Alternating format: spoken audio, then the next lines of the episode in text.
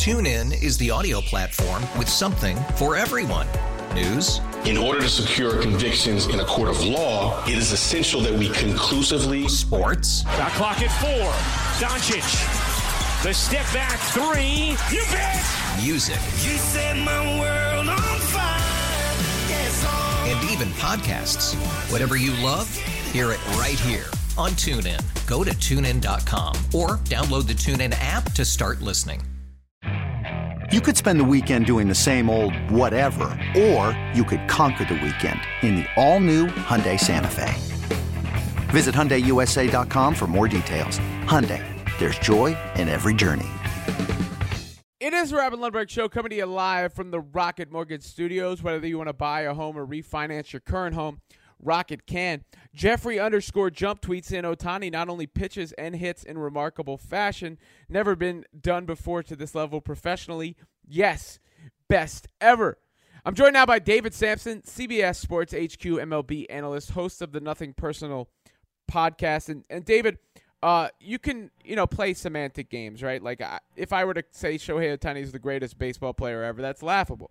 But I could make the argument he's the best baseball player ever based on what he's done this season, saying no one's done that at that kind of level, at as high a level.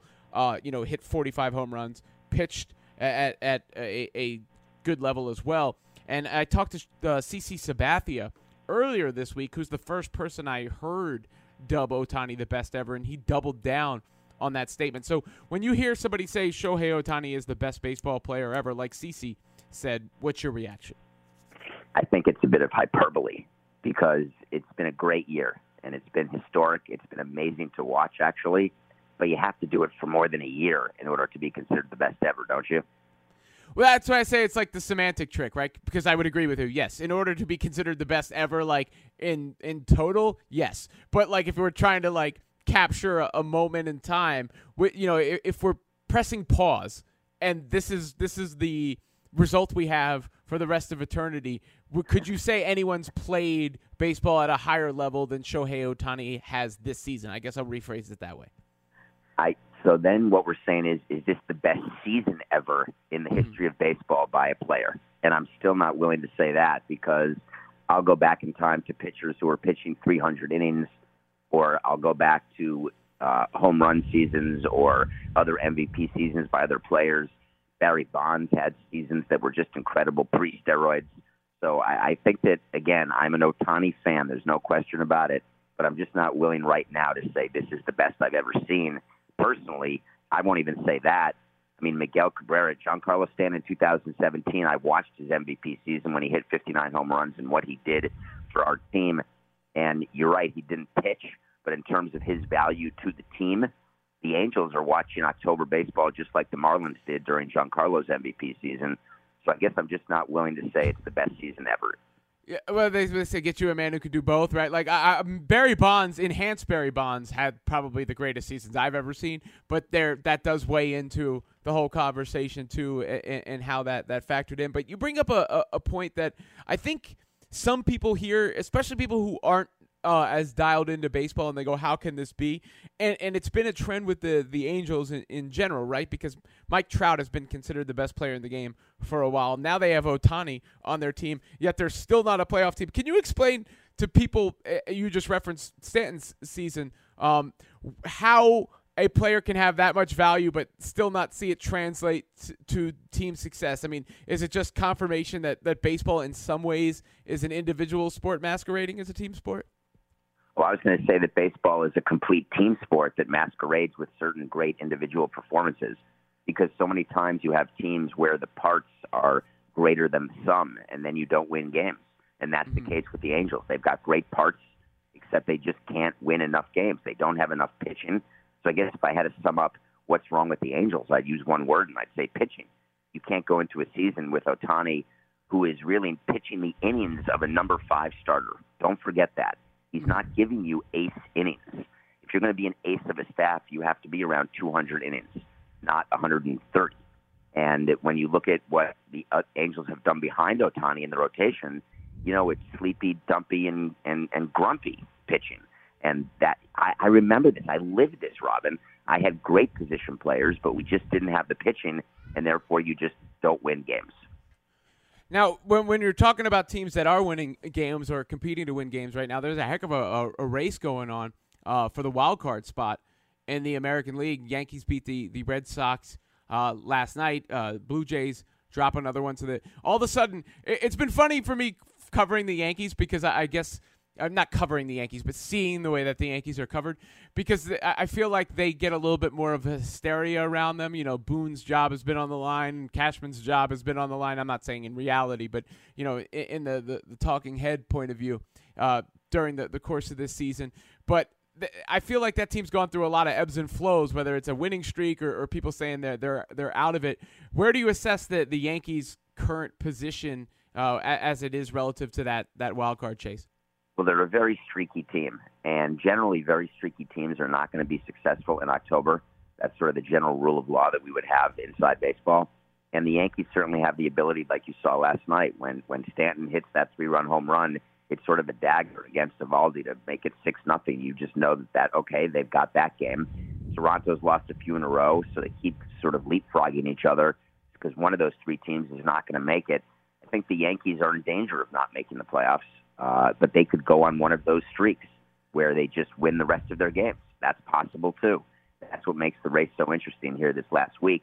But in terms of their overall team, it's been disappointing. And I think that Boone and Cashman do have their job on the line because at some point, Steinbrenner has to say to himself, forget the fact that we haven't been to the World Series or won a World Series since 2009. But now I'm looking at sort of the lack of impact we've had in October over the years, recent years, and I think a change is necessary. So if they don't make the playoffs, I would be very surprised if both Boone and Cashman were back.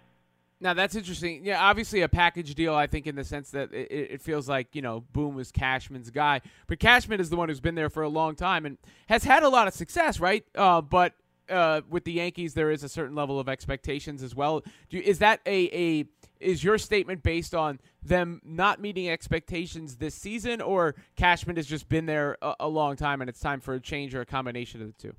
I think you have to start looking, if you're the Yankees, at the money that's being spent and realize that they've got a top payroll almost every single year, and they're just not getting the performance from an organizational standpoint. Let's say the way the Dodgers have, who also have a top payroll and they seem to be consistent now. Let's say nine years in a row making the playoffs, and and then getting a World Series uh, in that in that realm once last last year, and they're trying to repeat. So, I think that when you're evaluating your team, you have to look at the money that you're spending.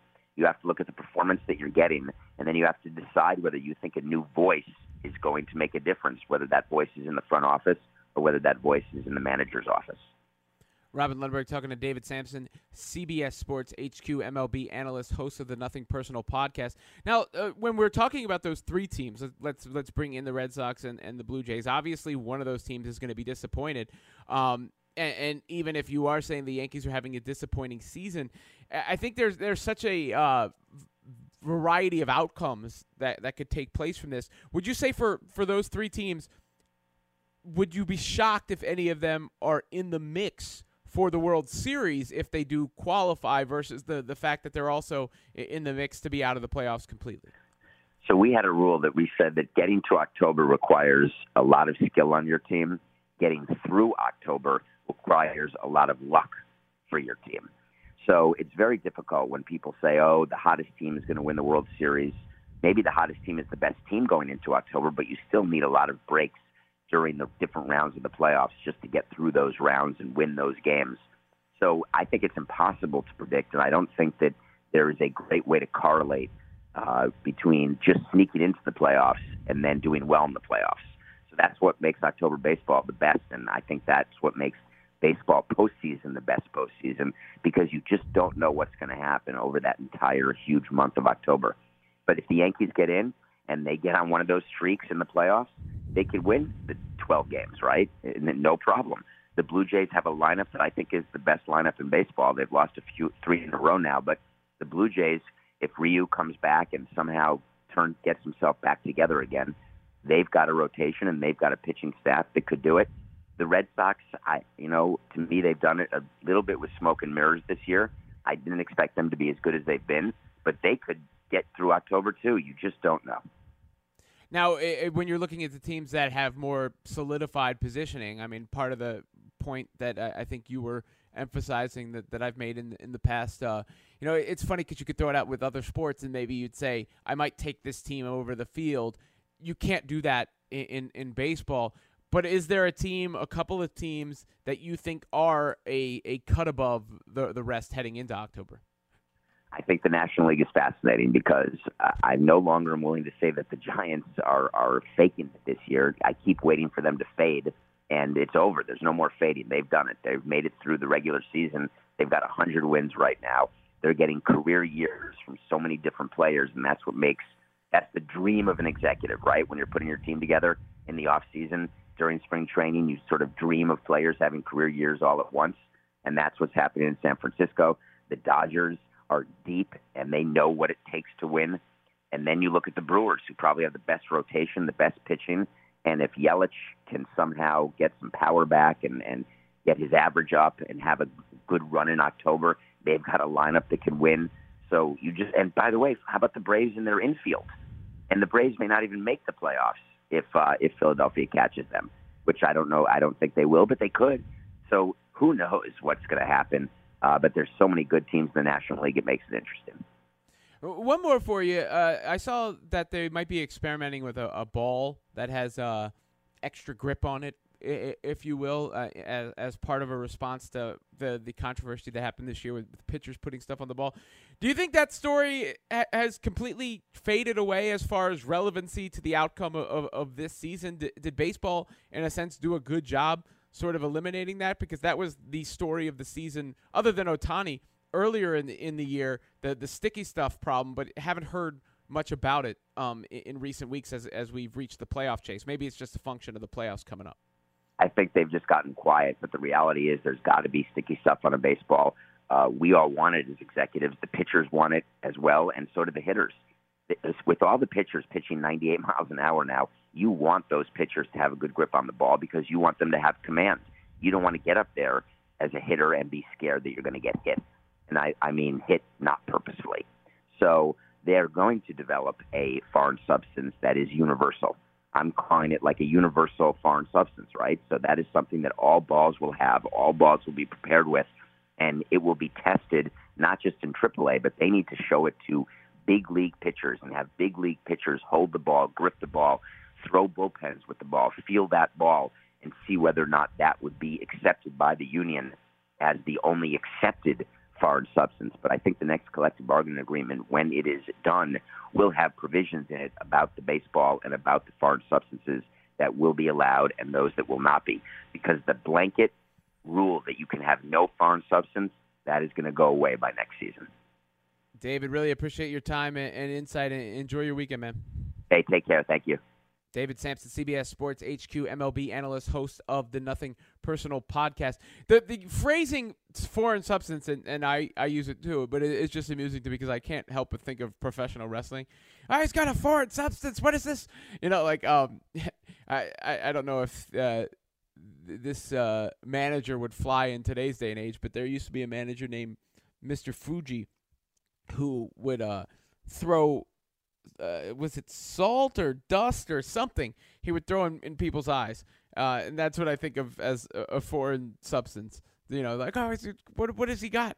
He's got a foreign substance, not like um, Vaseline or whatever it is that pitchers are using these this gunk that they created. You know, I did some research into cheating in baseball for a project I'm working on, and it's been around the whole time. Whether it's you know pitchers with with sticky stuff, batters with cork, steroids, sign stealing. They were stealing signs in like the late 1800s, early 1900s, you know, with telescopes, and there was even a a, a buzzer system that one team used, the Phillies used in the early 1900s, where they had like a, a, telescope at center field to steal the sign, and then a buzzer system wired to their third base coach that would send a shock up his leg to indicate what the, the, the pitch was going to be. So um, I, I think with, you know, there's that line of trying to get a better grip and trying to be able to pitch a ball that's just impossible to hit. And that was the problem that baseball ran into this year.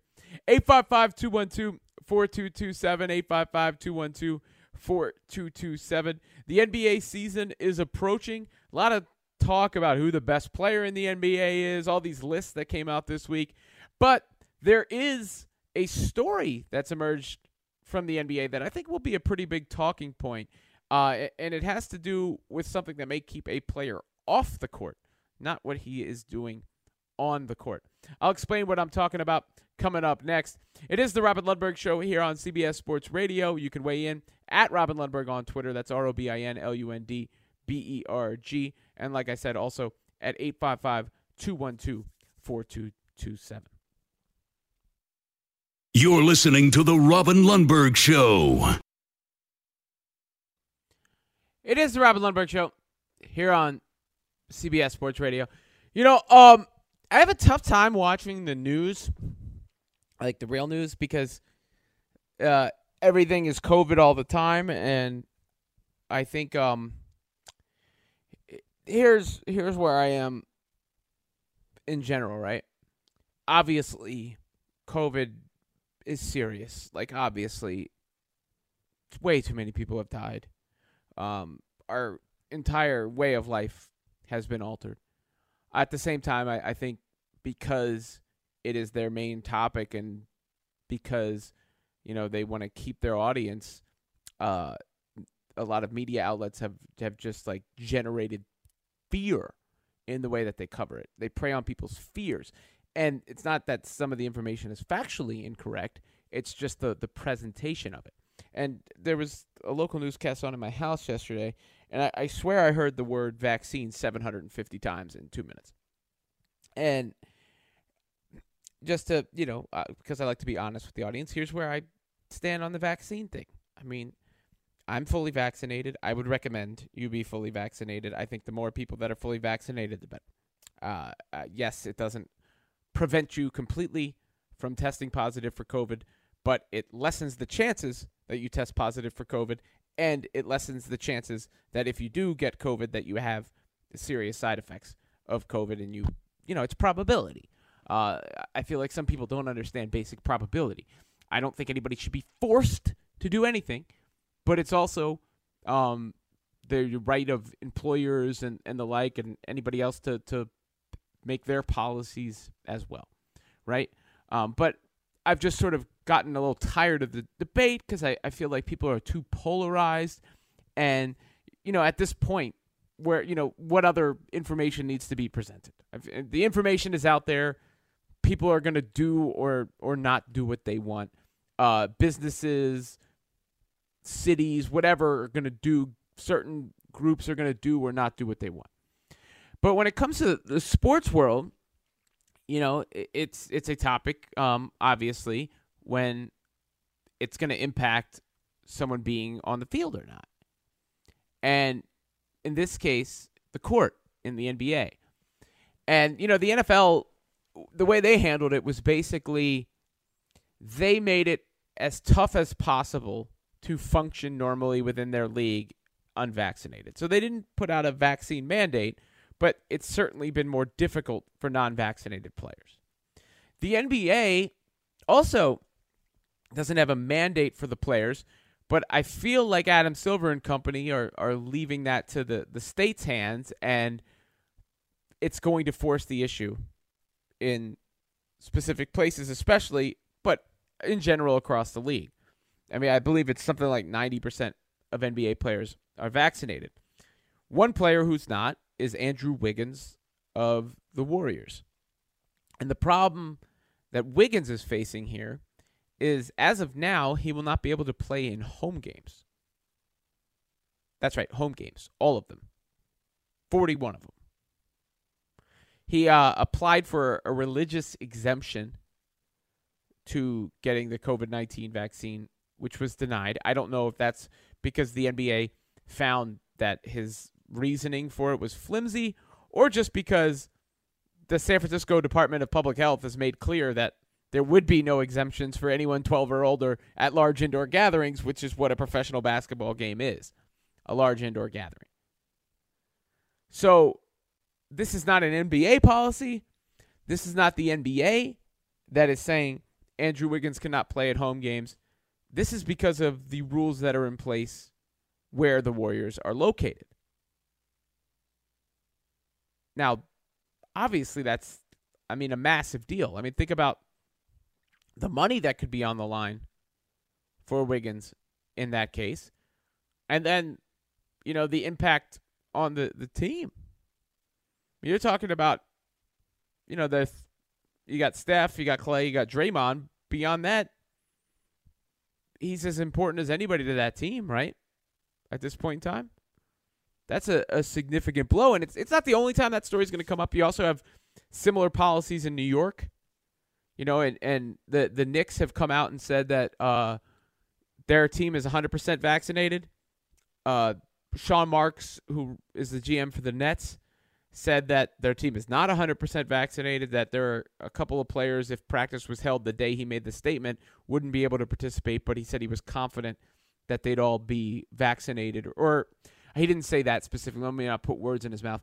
He was confident that it wouldn't be an issue for them when the season actually started, which has led to speculation about who on that team may not be vaccinated and the like. I don't think Marks would say that if he didn't already have the conversation with the players, but we'll see.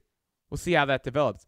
Wiggins, I'm comfortable using his name more so than with other players because he's on the record saying he wouldn't get the vaccine uh, unless he was forced to, and the NBA included his name in the statement. So we we know for a fact his vaccination status, and we know for a fact the problem it may cause for his team. So um, that's a, a tricky. It's a tricky situation because my question to you is: if you're the Warriors, how do you handle this? I mean, like, if you're Andrew Wiggins, how do you handle it? The easiest way to handle it is to get vaccinated right? We we now have I don't know two and a half billion people in the world who have received this vaccine. Um, the returns are in, fully approved by the FDA. All these things, like, it, it, what else do you want? Uh, but if if for whatever reason that is a something he does not want to do, and again, I don't think anybody should be forced to do anything he's essentially being forced, or he's going to have to cost his team greatly, cost himself greatly. I mean, I, I don't know what choice he has. What are they going to trade him to a team that doesn't play in a place where these policies are in place?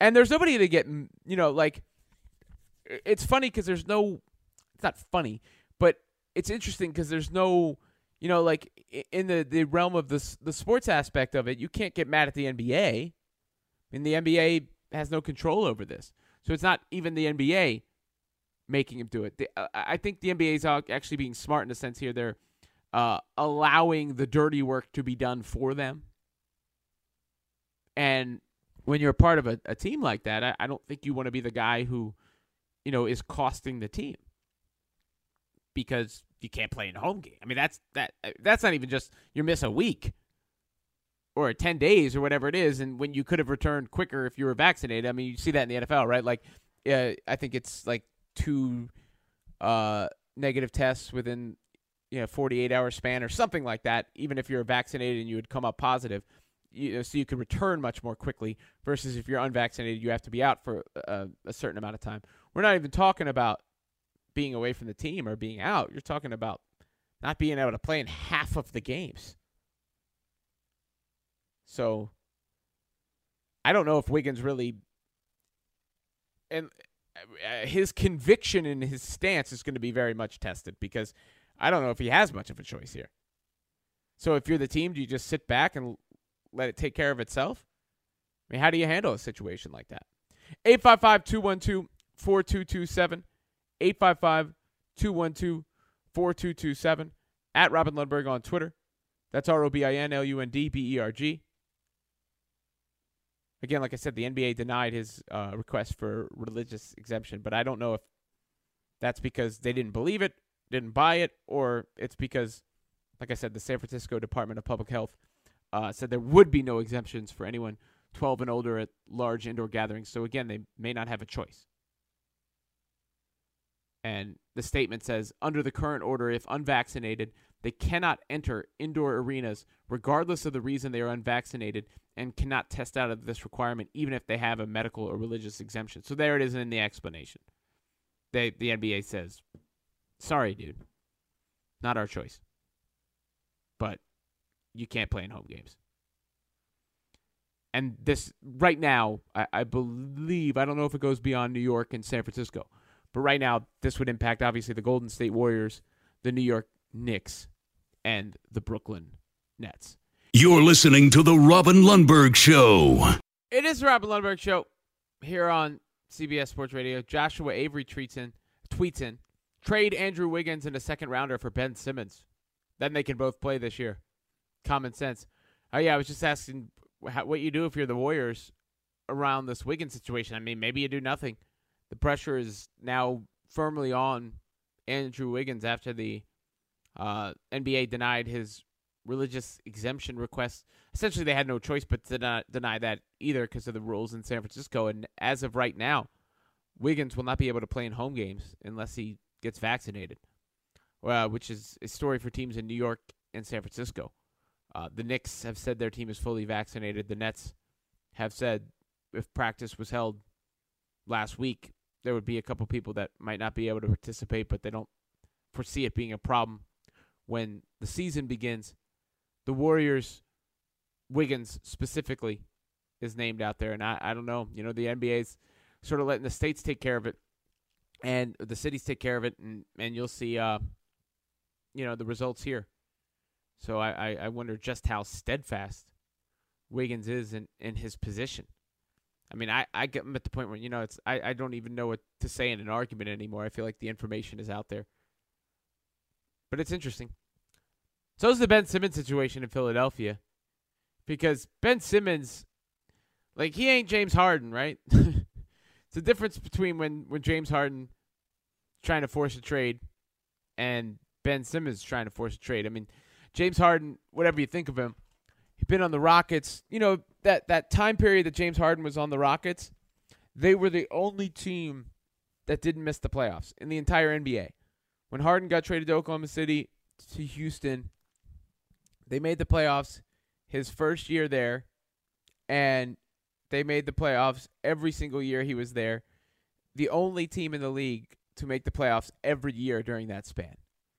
Um, yes, they didn't win a championship, but Harden's performance, uh, obviously, what what seemed to to happen, the collapse of the the situation around him. I don't think anybody liked the way Harden forced himself out of there, myself included. But he's a different level player, and I think big picture you could understand why he might wanted, you know, he might have wanted to move on regardless of the the smaller picture of, of how he moved on. Ben Simmons is a little different for a couple reasons. One, he's not that level of player. Two, I don't know if the critiques of Ben Simmons' performance are out of line. You know? I mean, look at uh Look at what happened. Look at what happened in the the season in the playoffs. Dude had a dunk attempt, didn't take it. Never attempts an outside shot. Really doesn't have a shot at all. Doesn't mean he's a bum. You know, he has value in the sense that he's a versatile defender. He can still do things with the basketball in his hands. I think maybe it is time for a new circumstance, new situation for him, and that will help out. I, I kind of think he needs to play up too, meaning um, power forward and center. I mean, I could see Ben Simmons as a, center for a team rather than a point guard, but he's he's a self check. So, I you know, it's officially a failure in Philadelphia at this point for him. And in the meantime, you're you're looking at an awkward situation. an awkward situation for for Ben Simmons in Philly, and Doc Rivers is going on a press tour right now because that's the other thing about this that situation with him is um the the people that have spoken out. You know, it's Joel Embiid who said uh, uh he basically the the game after that the uh the right after the game where he he didn't dunk the ball he he basically implied that he had a problem with Ben Simmons in that situation. And Doc Rivers said uh was asked I think if he could win a championship with him and said I don't know. Something something along those lines which he's since tried to clean up. So you get where where Simmons would feel betrayed a little bit because he's like, "Yo, you're supposed to have my back. I mean, you're the coach. You're the other star teammate. You're supposed to have my back." But when you um you know, perform the way Ben Simmons has performed, it's not like the criticism is out of line. Here was part of uh, what Doc Rivers had to say in his press tour when he when he was on First Take. It was a good conversation, um, and he and he gave us reasons which we obviously didn't agree with. Um, but you know, Stephen, I, I, think in sports, and you've been around it a lot. Um, there's been so many times that this has happened that hasn't been reported, and the guy comes back. So listen, we're going to go through it. Um, we're going to always do what's best for the team.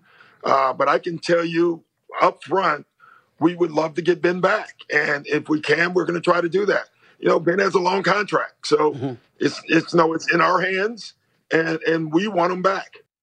And, you know, what are the expectations then, Doc, uh, uh, about the, the Ben Simmons situation? To get him back. And once we get back in the fold, uh, then we can get to work. Um, if that doesn't happen, I don't have an expectation because I don't know where we would go. Uh, that is to be, you know, that that'll happen if it happens. But right now, Ben is still part of this team, and and I'm going to focus on that part of it. Look, Doc is trying to clean it up, um, but he is part of why this is a mess too. I mean, he he could say his comment after the the playoff game was taken out of context or whatever, but still, if you heard that question and answer live, I mean, you can understand why um, some would say that he threw Ben Simmons under the bus.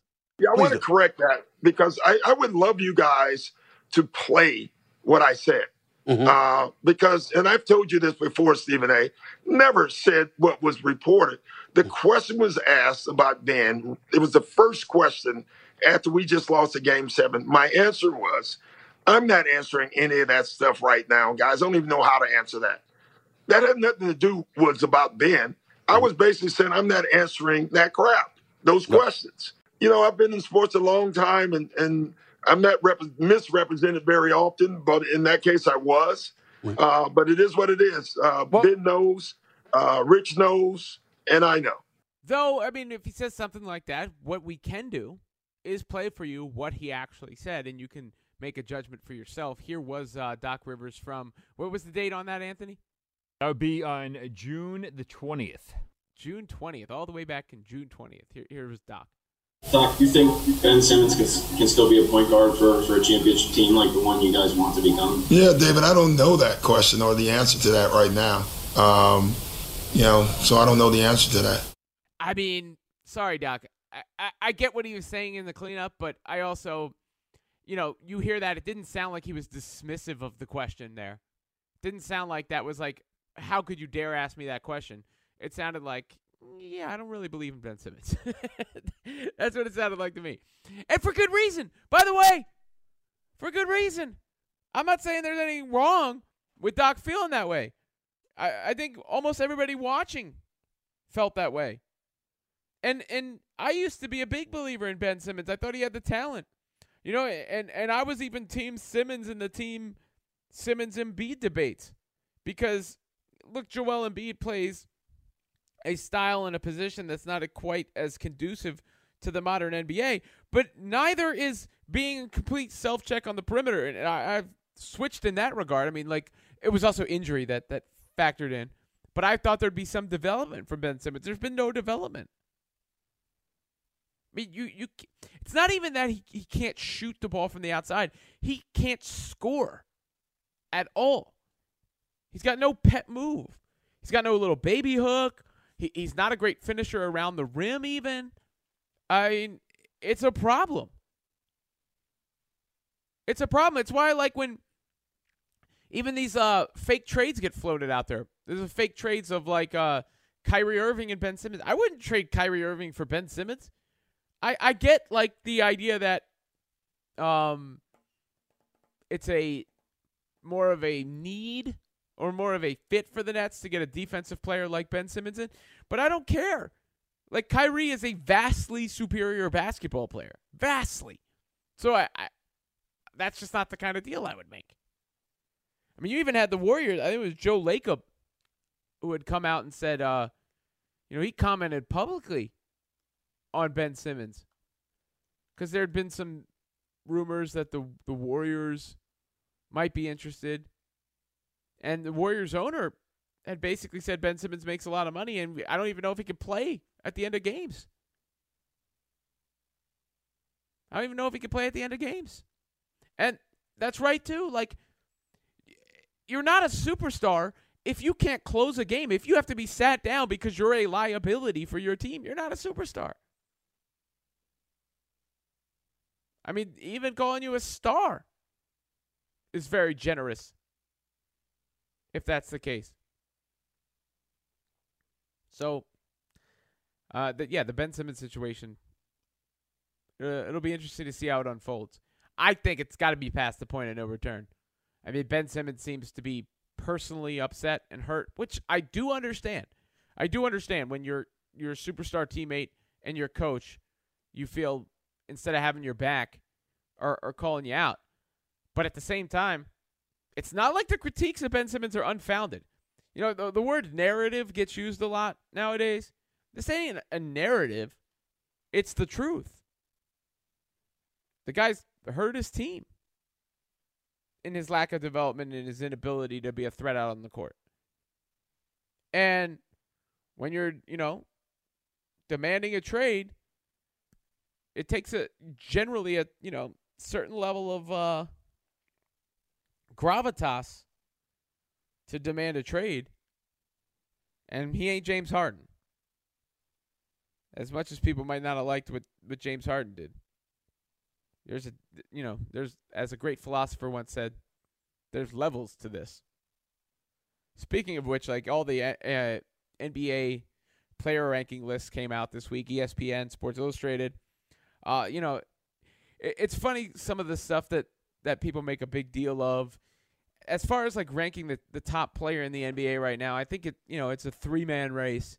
I think at this moment you got to pick between Giannis, fresh off the uh, NBA championship, Kevin Durant, who was unbelievable in that series against the Bucks and led Team USA to the gold, and LeBron James, who's had that title for the longest time, but now 37 years old, or he will be at some point this season. I think he's 36 right now. And heading into his 19th season, which is wild. Steph Curry, probably right in that mix right after. I mean, like, if I'm, I'm trying to tier it out, I, I would say it's, to me, it's those three guys Curry, Harden, Jokic, Doncic it, Kawhi would be in that mix too if he was healthy. But that's that's my grouping. Before you even go like a, then you're looking at Embiid. Um, who am I missing? Dame. You know, guys of that ilk, right after that initial grouping of players.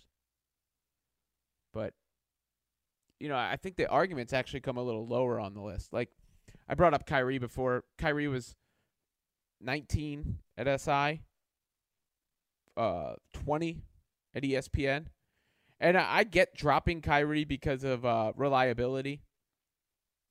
Like I, I certainly get that, and he, he should be dropped some because, you know, reliability, leadership questions. But 19 or 20, that's like harsh. There aren't 18, 19 better basketball players in the world than Kyrie Irving, who is the most skilled player who's ever lived. When you think about it, like uh, ability to handle the basketball, ability to finish, footwork, shooting, that combination of skill, no one's ever had, no one's ever been more blessed than Kyrie Irving in that regard. You know, where Russell Westbrook might be ranked could lead to some controversy because, you know, he averages triple double. Now he's on the Lakers, but he's been traded by a few teams. NBA season is approaching, which means those sort of discussions will be plentiful. 855 212 4227. 855 212 4227. At Robin Lundberg on Twitter. That's R O B I N L U N D B E R G. We'll get back to the NFL at the top of the hour, including my picks, where I have to redeem myself from a disaster that was last week, like a, a total disaster.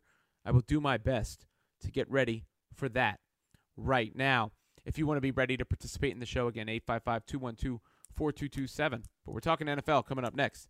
It is the Robin Lundberg Show here on CBS Sports Radio. TuneIn is the audio platform with something for everyone. News. In order to secure convictions in a court of law, it is essential that we conclusively. Sports. Shot clock at four. Doncic. The step back three. You bet. Music. You set my world even podcasts. Whatever you love, hear it right here on TuneIn. Go to tunein.com or download the TuneIn app to start listening.